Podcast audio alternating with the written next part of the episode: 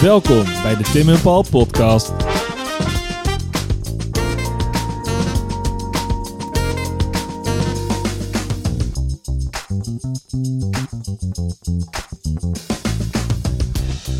Paul, Hallo? als ik zeg Berlijn, waar denk jij dan aan? Heel veel dingen. Eh, nachtclubs, Oké. ehm curryworst, hipsters. Wat? U-baan, U-baan. S-baan. Ja, S-baan. Wat nou als ik tegen jou zeg dat het er bijna niet geweest was? Berlijn. Dus Of de- alles wat jij denkt dat Berlijn is Oké. op dit moment. Ja. Dat, dan zou ik denken, dat, dat is raar. Ja, nou Paul, ik wil je vandaag meenemen Naar de Tweede Wereldoorlog. naar een parallel universum. Oeh. Een parallel universum waarin Berlijn Welthauptstadt Germania geworden was. Oh, ja. Ja, Ja. weet je wat ik, waar ik op bedoel? Ja. Speriaanse architectuur. Ik bedoel echt, zeg maar, het allervetste megalomane plan om Berlijn compleet te verbouwen in die vreselijke kitscherige nazi-kunststijl. Ja. Ben je er klaar voor? Ik ben er klaar voor. Mijn oorklapperen. Ja. We gaan terug naar het moment eh, iets voor de Tweede Wereldoorlog. Niet naar de Tweede, iets voor de ervoor, Tweede ja. Want ehm, ja, hoe, hoe ga ik dit nou een beetje, ehm, Gründlich uitleggen. nee, ja, een beetje respectvol zeggen? Laat ik het zo zeggen dat Hitler ehm, een hoop plannen had. Laat ik Ja. het zo, zo omschrijven. Eh, natuurlijk is het bekendste plan van hem de holocaust Ja. geweest. En eh, allemaal wat, wat minder vrolijke dingen waar we zeker bij stil moeten staan ook.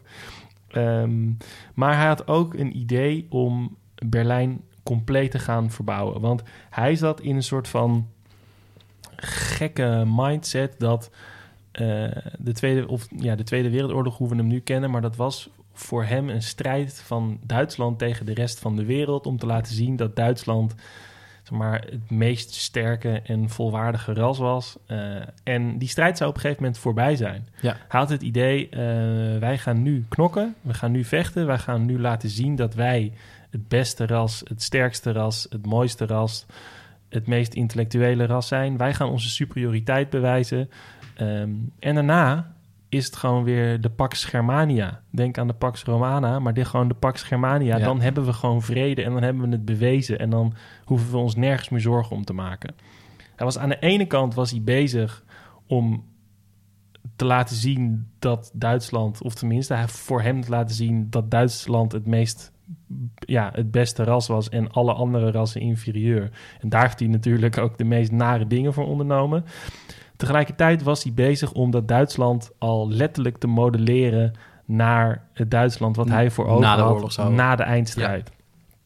En hij had dus ook een plan om Berlijn helemaal te gaan verbouwen en helemaal te gaan opbouwen zoals hij wilde en in zijn idiote visie. Want dat is het, echt idiote visie. Ja. Dan moeten we ehm, nog even een stapje nemen. Eh, jij noemde hem al even Albert Speer. Ja. Albert Speer is by far de meest complexe persoon uit de nazietop. Ik begrijp nog steeds niet wat dat voor persoon Ja, eigenlijk Het was was. een beetje het idee dat, zeg maar, hij was dan wel nazi, maar was dan ook wel redelijk oké, maar eigenlijk ook natuurlijk niet, want hij is de architect van de hele, ja, Ja, de infrastructuur van de holocaust, et cetera. Dus het, hij, hij, hij wordt een beetje gezien als de gentleman nazi. ja, Zo van, wat jij zegt, soort van de goede nazi. Maar dat is die natuurlijk... zijn er niet echt. Nee, en het is ook, het klopt niet Nee. echt, want inderdaad, hij was architect. Hij ontwierp de dingen waar we het straks over gaan hebben. Compleet idioot, maar hij was ook vanaf 42 volgens mij, was hij de minister van eh, bewapening en mobilisatie. Ja. Dus dat is hè, Ja, heel space. Maar Ja. het, het raar is ook dat hij na de oorlog is hij, is hij niet Hij is bij- verhangen. nee, hij is een van de weinigen, toch? Ja, Die, ja. die niet bij Nuremberg... of, of een van de weinigen. Er zijn een hoop naties. ja, maar niet- een van, van die het berecht werden daar. Ja, precies. In, in Nuremberg wordt, hij niet, eh, de, wordt hem niet de doodstraf opgelegd, maar volgens mij tientallen jaren gevangenisstraf. Afijn, daar gaan we het ook nog een keer over hebben, over Albert Speer. Ehm, maar ja, we gaan weer even terug ehm, naar vlak voor de oorlog. Duitsland is dan, of tenminste jaren, eind jaren 30, op bepaalde plekken is die oorlog al begonnen, in Nederland nog niet. Ehm, en dan zijn ze al bezig om dit te gaan doen. Dan zijn ze al bezig om de meest idiote ontwerpen te gaan maken. Ehm, en dat plan voor, eh, voor Germania, dat begint zo'n beetje in 1937. En dat loopt tot 1942, als, als hij zeg maar echt andere dingen moet gaan doen, die Albert Speer, als hij echt oorlog moet gaan voeren. Ehm, en Echt, Paul, niets was te gek. Je moet je voorstellen dat heel Berlijn zo'n beetje ge- gesloopt zou worden. Ja. Alles weg, alle normale en, en bekende monumentale architectuur zou allemaal gesloopt worden. Moest allemaal tegen de vlakte, want er moesten enorme pleinen komen, enorme straten. Ehm, en, En, dit is nog het Berlijn voordat het gebombardeerd was, Ja. toch? Dus dit is nog echt wel oud Berlijn. ja, Ja. oud, mooi, Ja. monumentaal Berlijn. Ehm, en dan ook gewoon natuurlijk echt de meest grote kantoren voor de SS, voor de Sicherheidsdienst, allemaal vlaggen overal, gekkigheid. Maar het idiote is dat er dus een aantal van die dingen eh, die zij ontwierpen ook echt gemaakt zijn. Ja. Denk bijvoorbeeld aan eh, vliegveld Tempelhoofd. Dat, Ja. dat bestaat nu nog steeds. Het idiote vliegveld wat eigenlijk nu midden in de stad ligt, wat nu een soort monument is. Ja. Ik was daar een keer, toen was daar een autorace op dat binnenterrein, heel space ook. Ik heb Maar- een keer een rondje op gefietst. en zo. Ja, je kan daar van alles doen. Het is hartstikke leuk. Ja, het is ook heel prachtig. groot vooral. Picknicken, ja. Maar het space is dat eh, die luchthaven, eh, die werd al e- echt in de jaren twintig, waren ze daar aan, aan het bouwen. Maar Speer heeft dat als onderdeel van, van dat plan voor Germania, heeft hij dat verder ontworpen en verder uitgewerkt tot wat het geworden is. Een ander ding wat zij echt eh, toen wel gerealiseerd hebben, is het, is het Rijksdaggebouw. Er is dus rond die tijd een nieuwe Rijksdag gebouwd. En die is na de oorlog, eh, of tenminste, die is tijdens het bombardement op, op Berlijn zwaar beschadigd. En na de oorlog is hij gesloopt. Ehm, maar het, het geeft dus wel aan dat ze synchroon aan die idiote oorlog, in die idiote massavernietiging. Gewoon lekker van- aan het bouwen waren. ja, en dan wel gewoon nog een soort van idee hebben over het, de periode na de oorlog. Dat vind ik zelf zo idioot. Ja. Nou ja, ehm, het laatste waar ik je mee naartoe wil nemen is by far mijn favoriete gebouw van eh, Plan Germania. Dat was de Volkshalle. Mhm. En dat is echt Staat die koepel. ja, een koepel, ja. En je moet sowieso, het is wel vet dat je het zegt koepel. Je moet je sowieso voorstellen, degene die dat niet helemaal scherp hebben, die kunst en die, die, die vormentaal die zij ontwikkelen, dat is zo vreemd. Het is een beetje homoerotisch tegelijkertijd. Allemaal mannen met ontbloot bovenlijf, terwijl homofilie in het Derde Rijk ook niet echt bonton was. Nee. En eh, het was niet heel woke, laten we het zo zeggen. Ehm, maar allemaal ontblote boven, bovenlijven met sterke gespierde mannen, veel adelaren, Ja. Eh, triomf. eh, dus en te- te- tegelijkertijd heel klassicistisch geïnspireerd. Allemaal Dus- heel erg eh, Romeinse lees. Ja. Ja. Met, met allemaal, hoe noem je dat, timpanen en pilaren en dingen. Dus heel Germania, Veldhauptstad Germania... moest dus ook in een soort van neoclassicistische gekke stijl gebouwd worden. Dus ze hadden ook bedacht, daar moet een heel groot gebouw komen... waar we elkaar kunnen toespreken. Van die fijne schreeuwbijeenkomsten Ja. van Hitler, weet je wel. Van, ah. Ehm, dus hadden ze volks, de Volkshallen ehm, bedacht. Het is gewoon een gewoon ja, een hele grote koepel. Meer was het niet.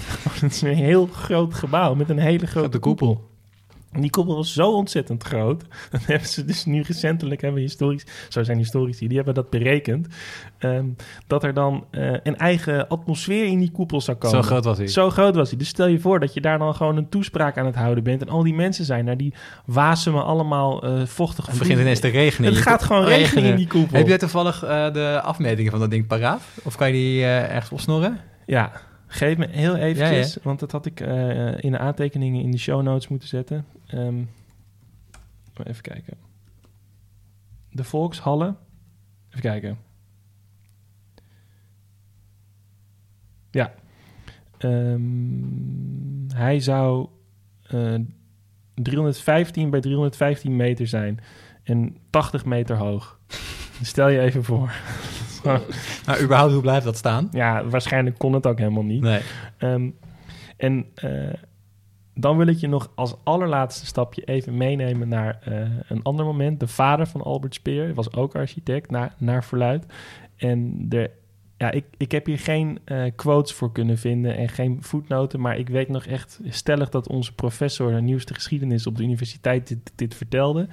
Ehm, en het is ook te mooi om te gaan ontkrachten. Eh, je moet je zo voorstellen. Speer eh, junior en, en Hitler staan bij een enorm, enorme maquette van alle plannetjes die ze samen bedacht hebben. Ze staan zich samen een beetje te verlekkeren van kijk ja, en hier die boulevard en oh, lekker maar wat. Komt die oude Speer binnen, want die was uitgenodigd om eh, even te kijken wat, wat zijn zoon... Wat ze zo gedaan heeft. Ja, Ja. want die is ja, trots. En hij ziet dat.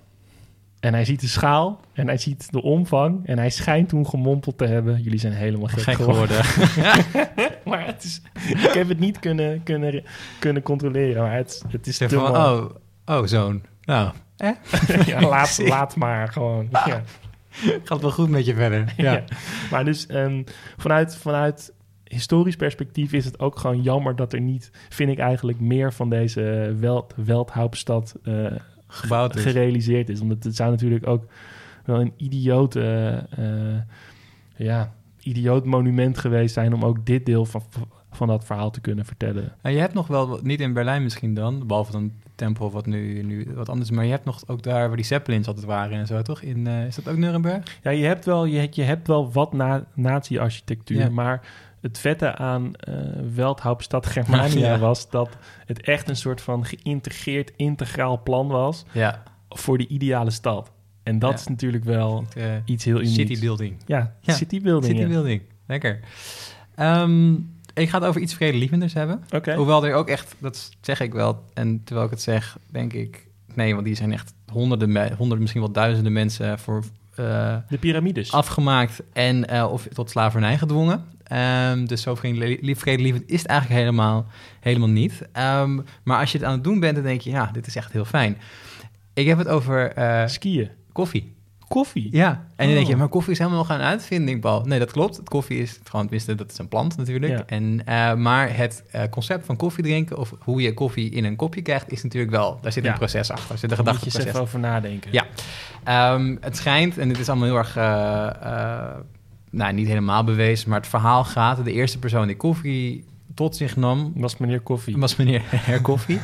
Ehm Douwe Egberts heette die. Nee, die... ehm, dan moeten we even naar eh, jaar 850. en en dat is schijnt, Peter Nespresso, toch? ja, ja. schijnt een man in eh, Ethiopië geweest te zijn. Ja. Die heeft zo'n ding, eh, zo'n koffieboon gegeten. En die dacht, wow, nooit meer slapen. En het was heel vet. En Ja. die ging dat doen en dat, dat werd dan koffie. Maar goed, dat is eten en dat is wat anders. En er zijn er ook nog verhalen van totale legers van, van mensen... die koffiebonen in hun soort van met, ja, met boter, met G mengden... en daar een soort van marsrepen van, van maakten. Wat je ook in de Tweede Wereldoorlog met de amfetamine shots en zo... Ja. Uh, maar dan met koffie. Ehm, Wauw. Maar dat is een beetje van, ja, hoe, in welke schaal is dat echt gebeurd? Nou, wanneer ga je koffie nou eigenlijk een beetje drinken? Dat gebeurt ook niet heel gek natuurlijk. eh, in het Midden-Oosten vanaf een beetje de, de, de Arabische tijd daar. Dus pak een beet 900, 800, 900. En dat verspreidt zich langzaam maar zeker over de gebieden die zij natuurlijk aan het veroveren Ja. zijn. Dat is een vrij groot gebied in Noord-Afrika. En langzaam maar zeker komen ze dan in eh Constantinopel terecht, eh, eh, met name onder de Turken natuurlijk. Ehm, Constantinopel zeg ik nu, maar dat is tegenwoordig Istanbul. En daarmee is het in Europa aangekomen. En mensen wisten wel dat het er, dat het er was, maar het bleef een beetje altijd zo van... ja, dit is wat die, die Arabieren drinken en wat die moslims drinken. En dat was natuurlijk zeker in deze periode... In de- Heidens. enorm heidens, enorm Ja. eng. Wat, wat, alles wat, wat, wat die mensen deden was super eng natuurlijk. Dus ook dat koffiedrinkje, het koffiedrankje... waar ze dus wakker van werden en een soort van scherper van werden... ja, dat werd toch een beetje vreemd aange, aangekeken... en het werd toch wel een beetje gezien van... nou, dat moeten we niet willen... totdat mensen dat gingen drinken. Toen dachten ze allemaal, dit is echt heel erg, dit is heel chill. Laten we dit ook gewoon gaan nemen. En naar verluid... ehm, is er, een, eh, is er een paus, dat is paus Clemens de, de achtste... Ja. Wie kent hem niet? En eh, die zegt dat ook, van ja, dit is allemaal heidens en dit, dit moeten, we niet, eh, moeten we niet willen. Maar dan neemt hij een kopje koffie en hij zegt, ja, dit is eigenlijk te goed om alleen maar aan die infidels, alleen maar aan die heidenen te laten doen. Dus, maar hoe kan je dat dan mengen met elkaar? Want je bent, en natuurlijk, je bent de paus, dus per definitie ben je tegen die, die moslims die bij de buren zitten in, in, in Istanbul. Maar je wil ook die koffie gewoon hebben. Dus wat doe je dan? Dan neem je een koffieboon en dan eh, doop je hem. En dan maak je de koffie christelijk. En dan mag iedereen het gaan drinken. Ik weet niet of het waar is, maar het is, het is een te mooi verhaal om niet, Ja. eh, om niet te vertellen. Dus dankzij Clemens de achtste mogen wij allemaal eh, keurig koffie gaan drinken... zonder dat we meteen in de hel belanden. Wauw. Ja, Ehm, nog steeds, ja, hoe je het drinkt is natuurlijk een beetje vaag nog. Want wat ze eigenlijk doen is, ze hebben gewoon eh, koffieprut, zeg maar. Ze, hebben, ze malen de bonen.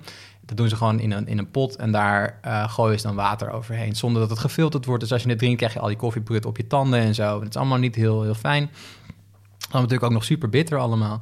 Eh, langzaam maar zeker worden daar ontwikkelingen gedaan. Dan worden ze, doen ze het in een sok.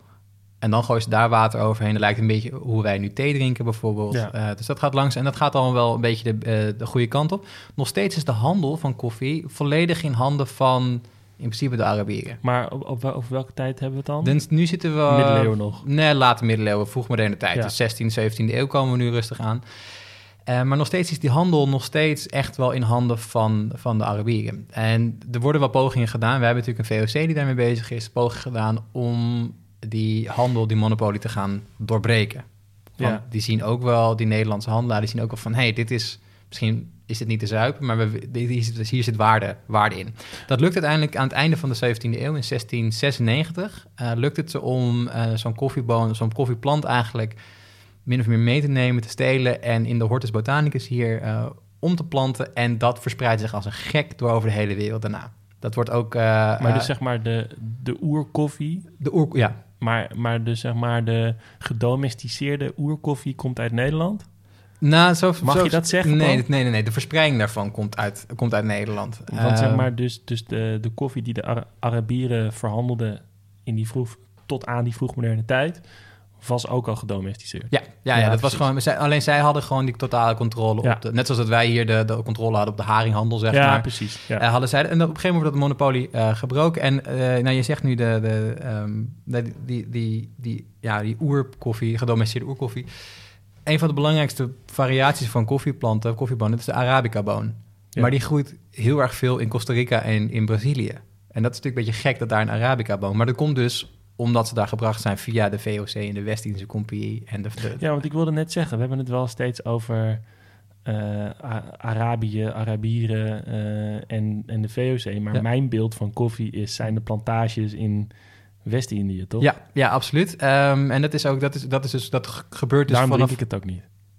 Nee, daar komen we zo op toe. Het is wel, het is wel een heel goed punt. Eh, maar dat is dus vanaf de 18e eeuw begint dat te lopen. En eigenlijk in die, in die jaren daarvoor was het allemaal, eh, allemaal vanuit eh, nou ja, het Midden-Oosten. Ja, Eigenlijk overal in de tropen kunnen die dingen groeien. Ehm, maar ze gedijen gewoon het beste bij, bij heel specifiek klimaat. En bepaalde klimaten geven ook andere smaken aan die, eh, Ja, aan, aan die koffie. Dat is natuurlijk heel erg logisch. Eh, in Engeland wordt uiteindelijk de eerste, ja, een beetje de koffieshop. Niet zoals wij hem hier in Amsterdam kennen, Ja. maar de, de, de coffeehouses worden die eh, opgericht in 1652. Is de eerste in Londen te vinden. En dan wordt het nog steeds aange, aangeduid als bittere Mohammedaanse gruwel. Dus dat is niet een hele lekkere slogan, maar mensen drinken het toch wel. En je moet ook beseffen wat daarmee gebeurt. maar ze worden ook gewoon een klein beetje addict, toch? Ja, ze worden enorm verslaafd Ja. natuurlijk. Net, ja, dat is het koffie, Net als cafeïne. tegenwoordig. Net- Ja, tuurlijk, dat is, gewoon- dat is gewoon zo. En, Daarom drink ik het niet. maar wat, wat belangrijk is, Tim, ehm, dit, dit is ook weer een kleine paradigmaverschuiving waar we het graag over ik, hebben. ik hou ervan. Ja, je moet je voorstellen, tot, tot aan dit moment dat mensen in West-Europa eh, koffie gaan drinken, drinken ze alcohol. Ja. Want dat is de manier om jezelf in leven te houden, min of meer. Want het drinkwater is natuurlijk over het algemeen gif.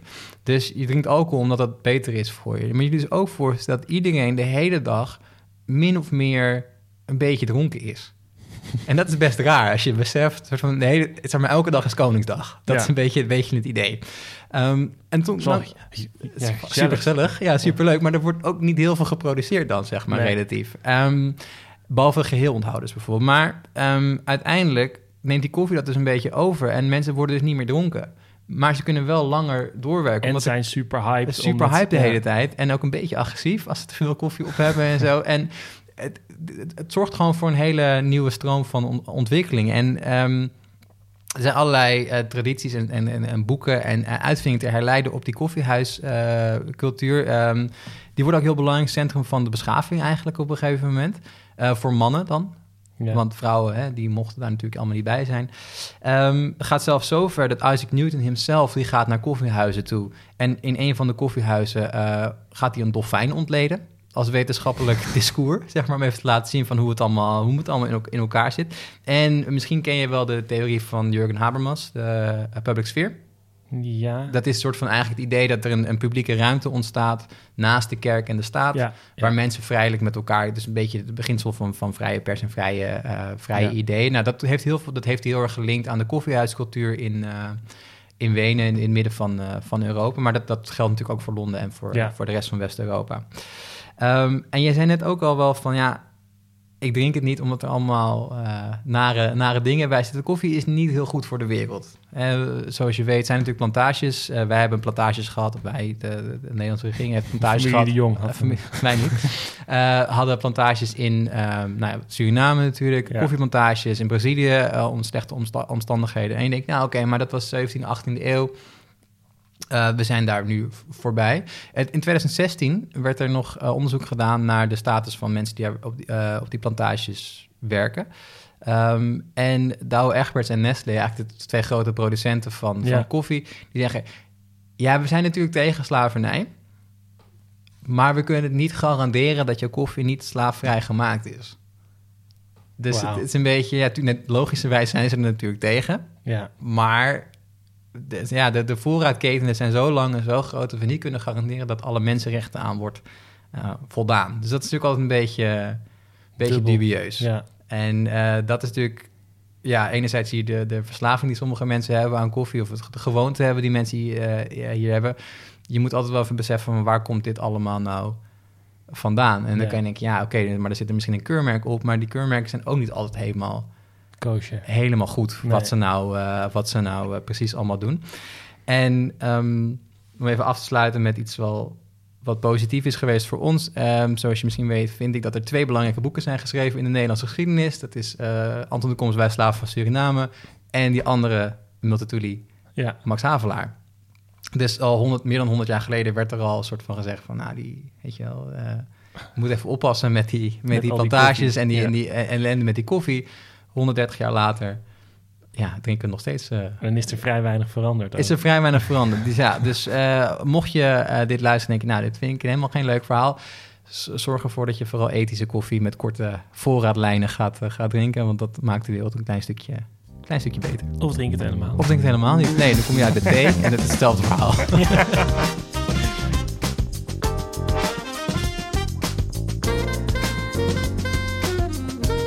Vond jij dit nou een interessant verhaal en wil je meer over geschiedenis weten? Hou dan onze Instagram in de gaten. We zouden het ook heel leuk vinden als je een recensie achterlaat. Vijf sterren, mag gewoon. En heb je nou een vet idee waar we het over kunnen hebben? Slide dan in onze DM's. Durf gewoon te vragen. Tot de volgende. Groetjes thuis.